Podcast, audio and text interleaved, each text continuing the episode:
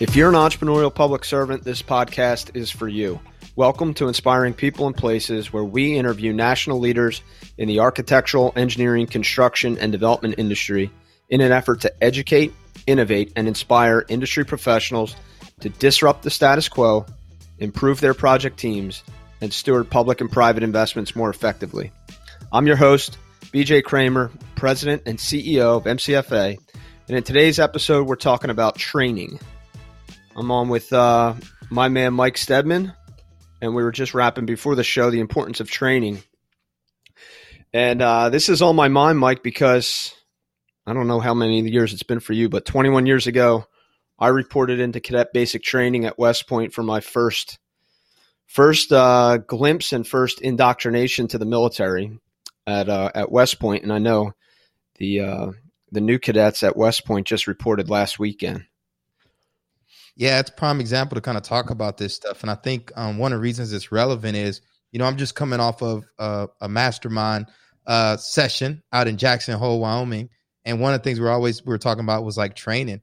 And I thought it was very um, relevant now, um, in talking about the military, is because, you know, when we joined the Naval Academy, right, there's certain nuanced things that we learn, you know, that only we know at the academy.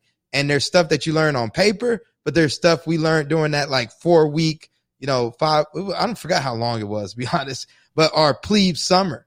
Yeah. Um, you know, and it it's like, man, like they're just so efficient at it. You know, I can run into a graduate, you know, 10, 20 years later, and there's still all these things that like we do at the Naval Academy that's part of this like indoctrination process. And it just got me thinking about like, yo, the military is really good at this kind of stuff. And we as as academy graduates, like we've got to experience it firsthand. And I think there's a lot of correlation between like how can we like leverage training to kind of build culture within our own like organizations. Yeah. Um with with Beast Barracks, it's seven weeks, I think, if if I'm remembering correctly, and it's broken up into two parts. The first half is really teaching you how to be a cadet, and then the second half is teaching you how to be a soldier. So everything's garrison based, figuring out how to, you know, day one, getting your haircut and starting out, starting to learn how to put on your uniform. And then slowly it transitions into field exercises and, and makes you appreciate what, you know, what the requirements of being a soldier are, going out on the, on the shooting range uh, or the rifle range, um, and just doing some basic field, uh, field exercises. But you're right. It's, it's everything from, vocabulary to culture to um, to yeah, for sure standard operating procedures. And I think you know training has been on my mind for a while. I read a book um, by Ben Horowitz, "The Hard Thing About Hard Things," and he talks about a book he read, um, and I think it was Andy Grove's High Output Management. Um, and and he talks about why training is the boss's job. So I read this, I think it was mid last year, and I said, you know, I kept kept having the idea of MCFA University, you know, how do we start to teach everything that we want people to to do? Because I've hired former 06s from the military colonels. Um, I've hired junior interns and to some degree, we're so busy, and, and, and maybe in particular in small business, that we think people are supposed to show up and just know what to do. Um, you know, they, they get a degree and, and all of a sudden, or, or they have industry experience and they should show up and understand how we want to do business, how we want them to perform, how we want them to execute certain tasks. Um, so training has become a huge priority at MCFA. And we've done it by introducing what we call MCFA University. Um, and I think, you know, it, it's not, it's not super formal yet. We're trying to, we're trying to formalize the curriculum. Uh, we definitely talk about culture. We talk about our why. We talk about our core values. But I also have uh, different employees teach different project related uh, operational tasks. And, you know, what do we expect? And, the the best thing that we can do is uh, or the best thing that we found is actually live firing what's going on on real projects so that what's happening on one project may or may not happen on other projects, but it starts to inform the team about all of the capabilities that we have on our team. So it's you start creating that cross communication because we have 25 people, but they're all on, you know, they could be working on 20 different client projects. So it gets, um, it, it creates an appreciation for everybody else's skill sets. And it starts to think about, it starts to make people think about, oh, how can we apply that on our client or our project or uh, in in our our division, if you will. Um, but so so Ben, go ahead. I was gonna say, just hearing you talk, right? We got listeners tuning in, they're like MCFA University, like you know what the heck, right? But what we're trying to let people know is that, like, in as a leader, especially when you're an entrepreneurial public servant, right? Like like you are, BJ, and a lot of our listeners are, right? There's this kind of like there's the science of it, and then there's the art of it, and it's like you know how to to to do stuff just instinctually, right? Based off all your years of experience. The same thing as other members of your team, right? Let's be honest. That's really hard to capture in some SOPs, you know? And so how do you convey that to people? And one of the things I'm just thinking about is like, I don't know any better way than to kind of having some kind of recurring training where you're getting in front of people and you're talking about it and you're really leaning into like the art of it. So that is exactly what we started doing. We just said we're putting 45 minutes on the calendar every week. Um, and and honestly, it forced me to get it going. So it, anybody out there, it again, um, perfect is the enemy of progress. So if we had waited and researched and had you know, I don't know, 52 topics for the entire year's curriculum and figured out the PowerPoint slides and all that, like it would be, it would never get done. So I just said, let's put it on the calendar. I'm responsible for three of the of the topics per month, and then my COO is responsible for one of the topics per month. And now going into you know we just finished the quarter. Happy start of uh, Q3 here, and uh, we're we're now focused on okay, who on our team could be training what topics, and how do we start giving some predictability to this? So we are trying to formalize it into a, a quarterly curriculum so that you know anybody in the company and we've talked about this as a recruiting uh, opportunity potentially anybody outside of the company that wants to learn about a topic that we're teaching they hop on and maybe maybe we recruit them maybe we you know a soldier that's transitioning from the military which is a big focus of ours maybe they just want to start sitting in on some training about what being a construction manager a construction inspector or safety officer on a project would look like and you know through that they get to learn our culture because to your point, MCFA University, I mean, we could have called it anything, but constantly reminding ourselves our brand, who we are, why we do what we do, um, I think is an important part of the training. And it's funny, I, I was at MCFA for, I don't know, 10 years. Um, I, I came here in 2012. We never talked about training, and I, I can't, I, I don't understand why you know, as a leader, I wasn't thinking about this when training is so ingrained in what we do in the military. And I think it goes back to, you know, you start thinking about resources and we don't have time for that. And uh, Ben Horowitz, again, in that, in that book, I wish I had the, uh, the chapter in front of me. I'll, I'll see if we can put that in the show notes. But he basically like runs through the productivity of if you can convert one hour of training per week into a more effective employee at whatever level, you just took 52 hours and let's say that you you gave everybody in your company um, 10% more effectiveness. Well, that's four hours more work that they're getting done. Um, so it, it, it's it's critical, and there's not a. I don't think there's an organization that is good or great that doesn't do it. I mean, look at professional sports teams. All they do is practice. Um, Allen Iverson, practice. Talking about practice. Um, right.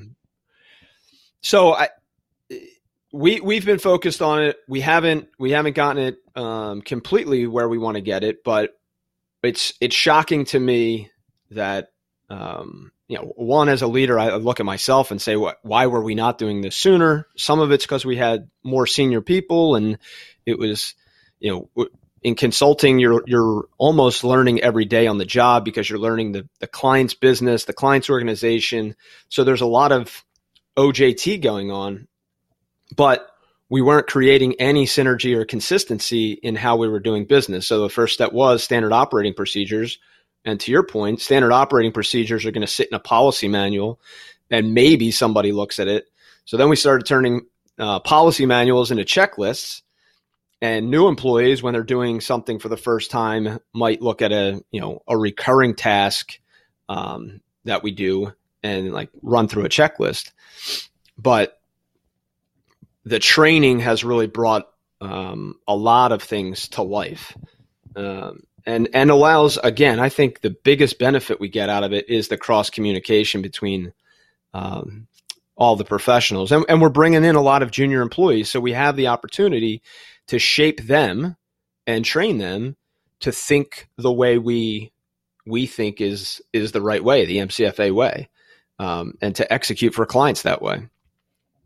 So I want to apologize in advance. I know me and BJ like to throw around books. He's a voracious reader. A lot of people that come on are as well. But it just gives us, I think, you as well as guests like a way to just kind of like, hey, this is a quick like reference. And so, you know, you just mentioned um, what was the name of the book?